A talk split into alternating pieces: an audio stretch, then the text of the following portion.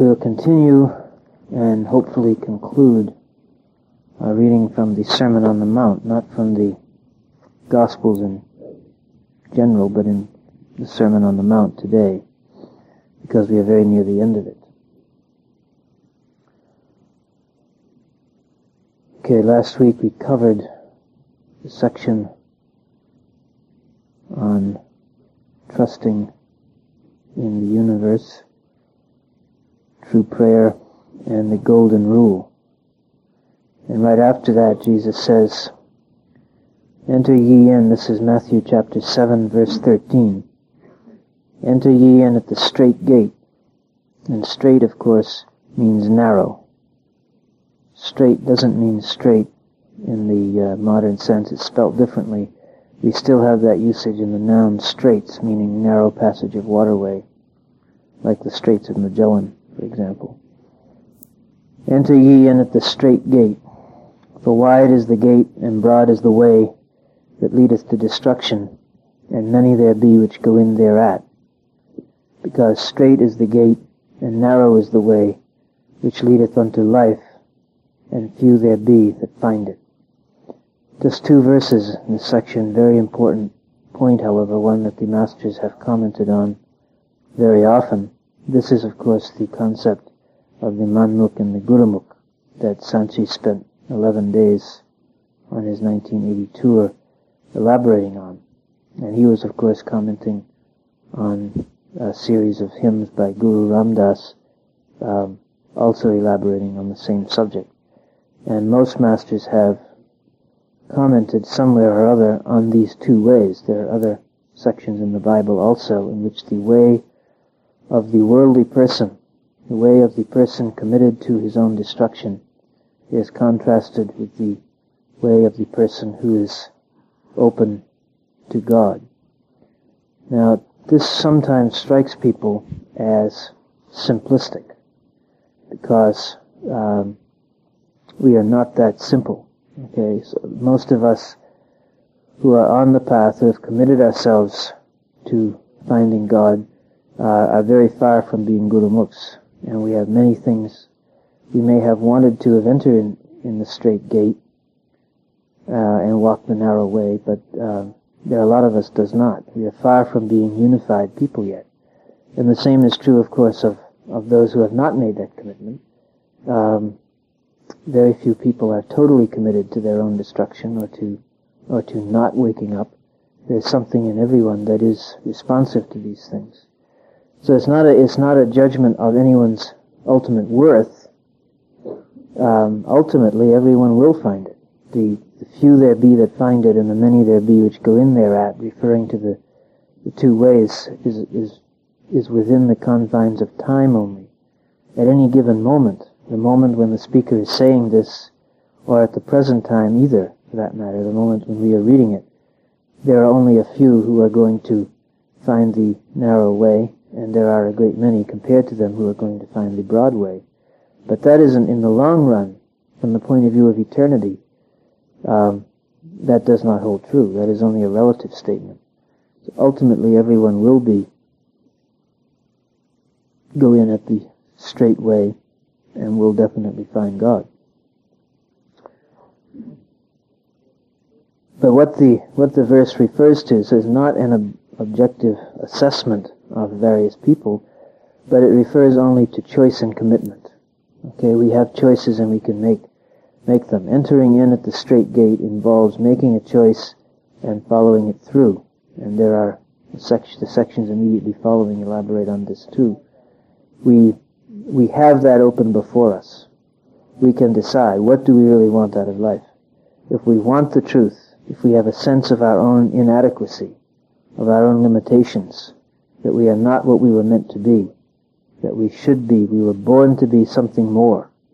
If this is clear to us, even for a few moments even, even in fits and starts, so to speak, um, we can still make the decision and the commitment throw ourselves on the mercy of God and come to the feet of the Master. And that is what is meant by entering at the gate. And in any generation, there will not very many people do this. It will depend on the, of course, the circumstances of the time, uh, the following of the particular master who is available, how many masters there may be in the world at one time, and things like that. But um, proportionately speaking, there are never very many. I mentioned before that Jesus probably had, as far as we can tell from the Gospels, which are not clear at this point, he may have had as many as 70 to 80 initiates. The number 70 is referred to sometime as that of his following. The 12, of course, were the ones who were supposed to, they were being trained. They were being given special attention in order to carry on the work. Other people besides the 12 followed him. We know of the various women. Mary Magdalene and others are mentioned, plus a number of other people are mentioned, and at several places the number 70 is used in connection with the disciples who were following him.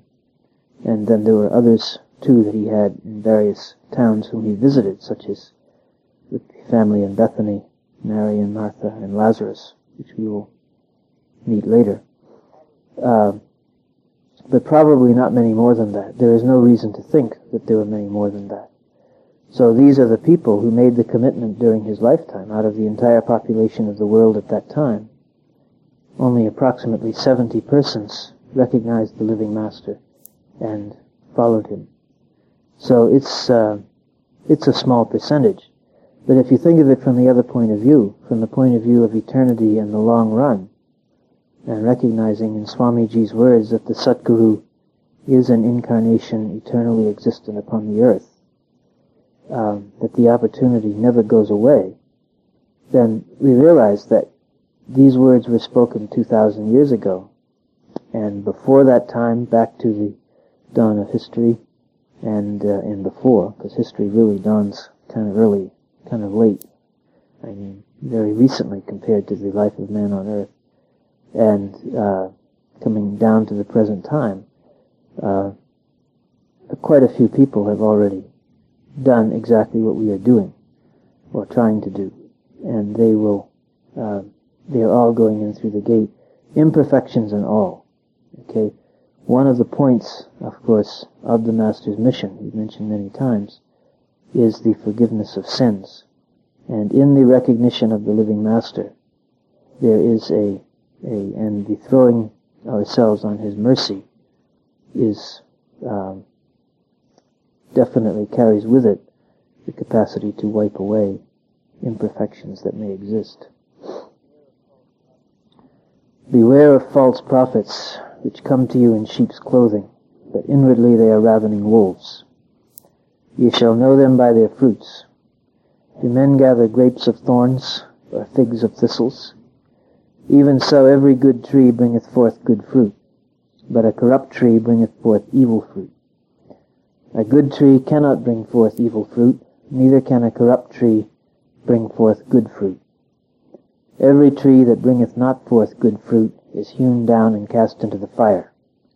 Wherefore by their fruits ye shall know them.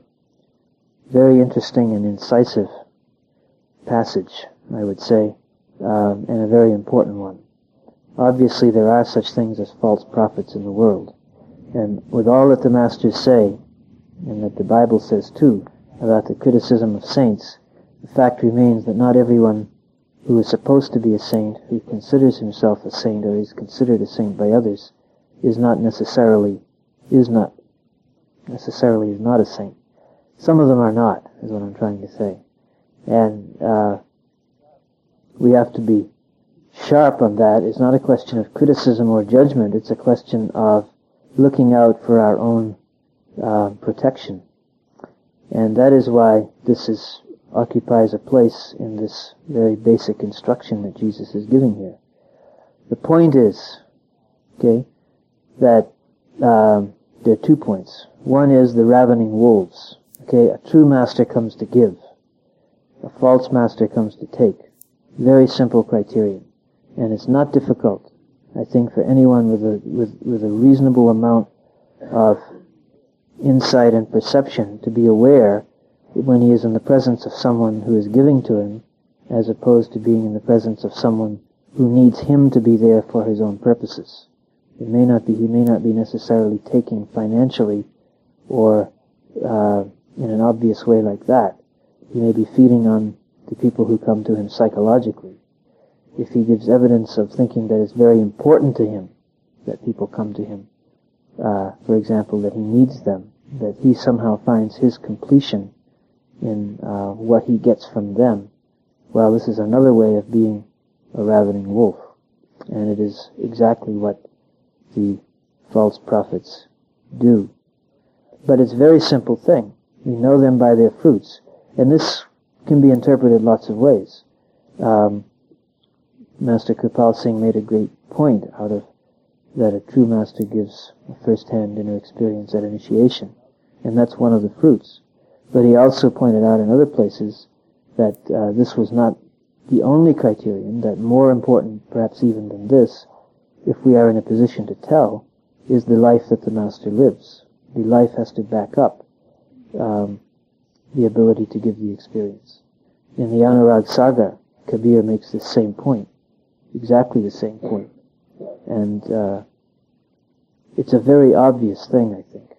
If we are in the presence of someone who is free, who is loving, who is in the world like the river in order to, uh, and the other things that, that is mentioned in the great hymn that Sant Ji quotes, uh, for the good of others, is very clear to us that this is the case. We get from him only those things. And it is very obvious his life reeks of it, we might say. He can't help but show that. On the other hand, if we have reason, if we have reason to want to be flattered because the false prophet's way of approaching the disciples is mutually reciprocal. He will give exactly what he wants to take. In other words, the true master will come, bring love and liberation and freedom from the cycle of births and deaths. The false master will come and he will bring uh, flattery and a false sense of peace and the making the disciple feel good um, when he should be actually uh, working hard. So these are things which are very clear, you know, and anyone with, with half a brain can tell them. I think it's not a, a, a big issue. Uh, if we want to be fooled, we will be. And if we don't, um, we won't be. But all masters have laid stress on this, that false prophets do exist. They are ravening wolves, and they uh, are, are not in the world selflessly as with true masters, although outwardly they may appear to be very similar. But they are in the world in order to, um, for their own good, like everyone else. And when Jesus says they will be cast into the fire, okay, all that means is, he's not there referring to a permanent hell, but all that means is that those people are not out of the cycle, and they will be, they have not left the fire of desire, fire there means exactly the same as in the Buddha's famous fire sermon. They are under the control of lust and anger, etc. Therefore they are on fire, and therefore they will go back into it. And uh, they have a long way to go before they come out of it. And we can tell them definitely by their fruits, and we are supposed to tell them by their fruits. It is not a, a violation of not judging others to be sharp on these points. It is if we go around and slander them and criticize them and, drag their name through the mud. But just a simple assessment from our own point of view of what we need in the way of being liberated and of finding God uh, is all that's required, and keeping aloof on our own part. On this very context, Master Kirpal Singh says, this is in The Night of a Jungle, page 160. The Night is a Jungle, page 164. If you do not stop enjoying the senses, you will not be able to leave the body. If there is filth stored up inside, you may cover it with the finest silks, yet you will not succeed in disguising the smell. You can pour the strongest perfume on it, yet the odor will penetrate through. If you cover a block of ice with a blanket, you will still get the effect of its coolness by sitting close by. Eh, so it's a question of knowing the fruits. The tree will bring forth fruits and the fruits will be there and all of us have eyes and we can see them.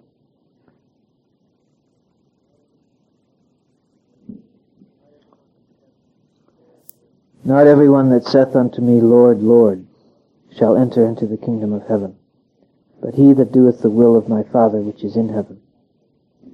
Many will say to me in that day, Lord, Lord, have we not prophesied in thy name? And in thy name have cast out devils, and in thy name done many wonderful works? And then will I profess unto them, I never knew you. Depart from me, ye that work iniquity. This again, a very short but very powerful and extremely important section with two main um, points that it's making. Again, the first is, again, from our point of view, perhaps the most interesting. This is a direct repudiation of the doctrine that all you have to do is believe in some particular master, um, believe that he is the Son of God and that he did certain things and died in a certain way, and then we will go to heaven. Because although it is true that this is the official Christian position as well as the position of other faiths regarding their own particular founders, uh, the, the founder of Christianity himself is repudiating it here in the strongest possible terms. He is saying that it just is not true. Not every one that saith unto me, Lord, Lord, shall enter into the kingdom of heaven, but he that doeth the will of my Father which is in heaven. And I would respectfully point out that Orthodox Christian theology in all denominations is based very heavily on exactly this not being true. That every denomination maintains that what you have to do to get into the kingdom of heaven is precisely to say, Lord, Lord, to the personal figure of Christ.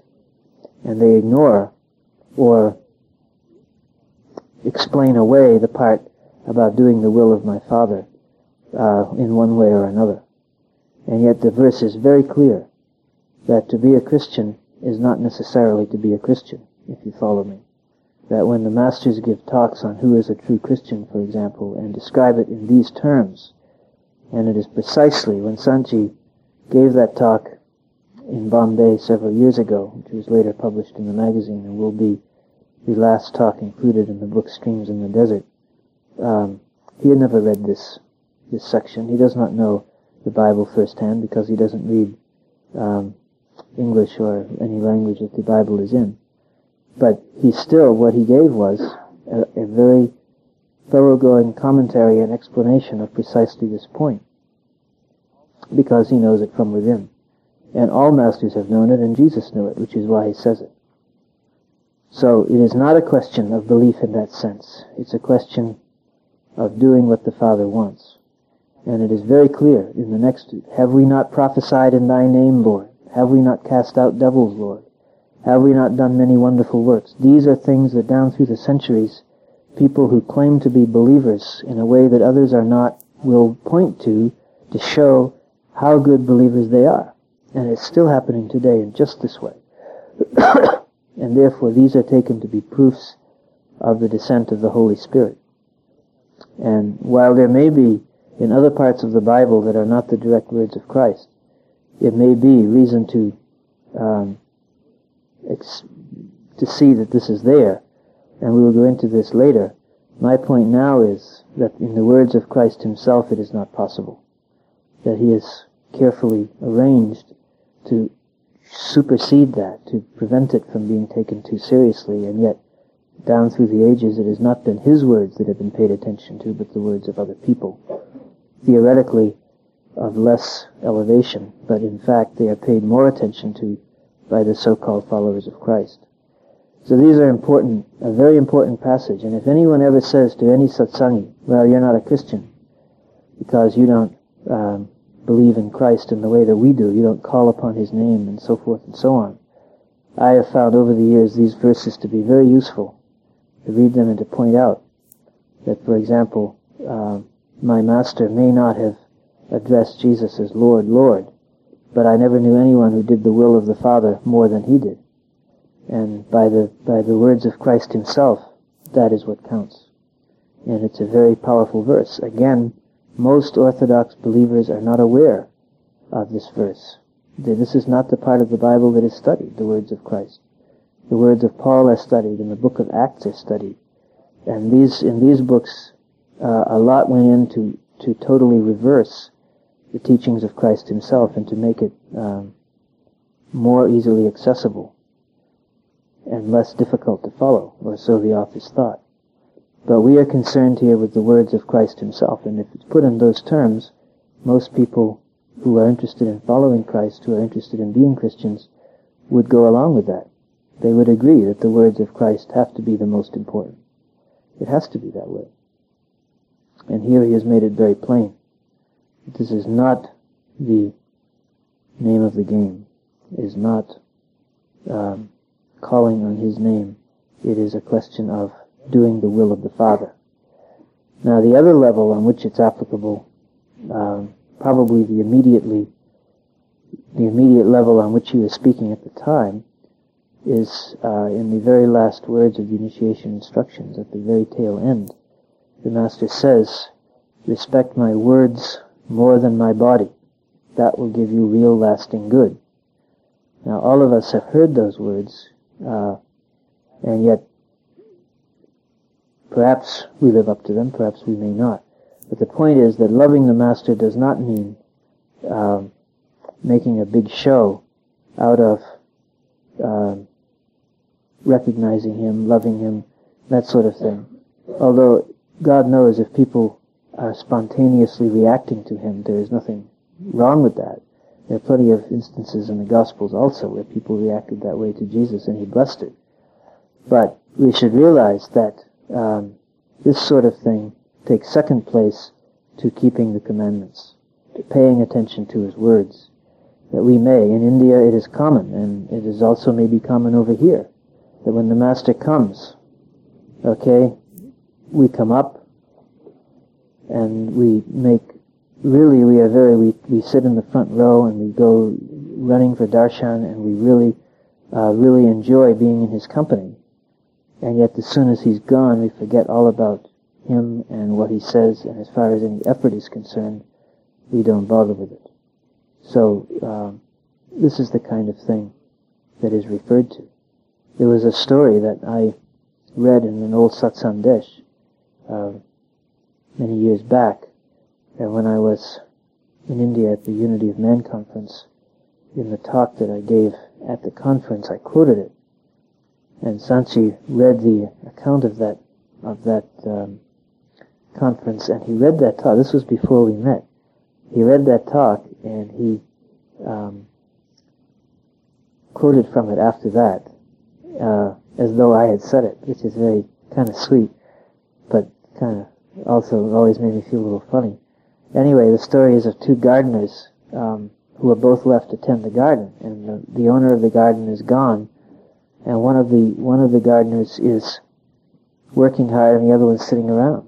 And when the owner of the garden comes, the gardener who is working hard continues to work hard, but the one who is sitting around suddenly starts dancing in front of him, tells him how much he loves him, and won't let him get away from his presence and tries to touch his feet and so forth.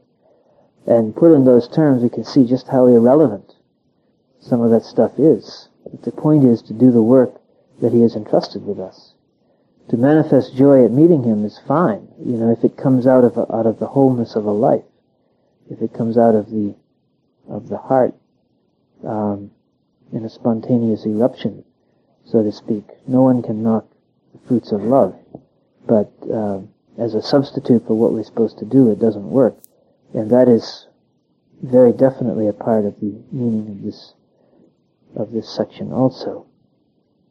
And then he goes into the concluding section. Therefore, whosoever hearing, heareth these sayings of mine and doeth them, I will liken him unto a wise man which built his house upon a rock. And the rain descended, and the floods came, and the winds blew, and beat upon that house, and it fell not, for it was founded upon a rock. That every one that heareth these sayings of mine, and doeth them not, shall be likened unto a foolish man, which built his house upon the sand. And the rain descended, and the floods came, and the winds blew, and beat upon that house, and it fell, and great was the fall of it. There's a lot of thought in this section also. Now, first of all, uh, it's been objected. I was told many years ago by a friend of mine that uh, actually this parable is all wrong because sand is a much better foundation material to build on than rocks.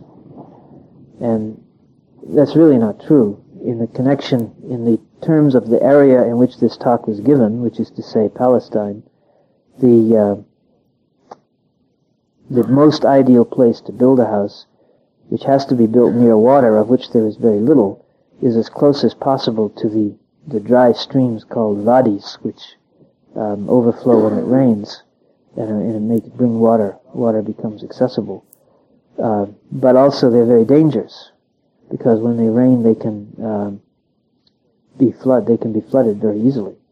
So you build as close as you can to the wadis, and you bolt your house very securely to a rock, and then even if it floods, you'll be okay.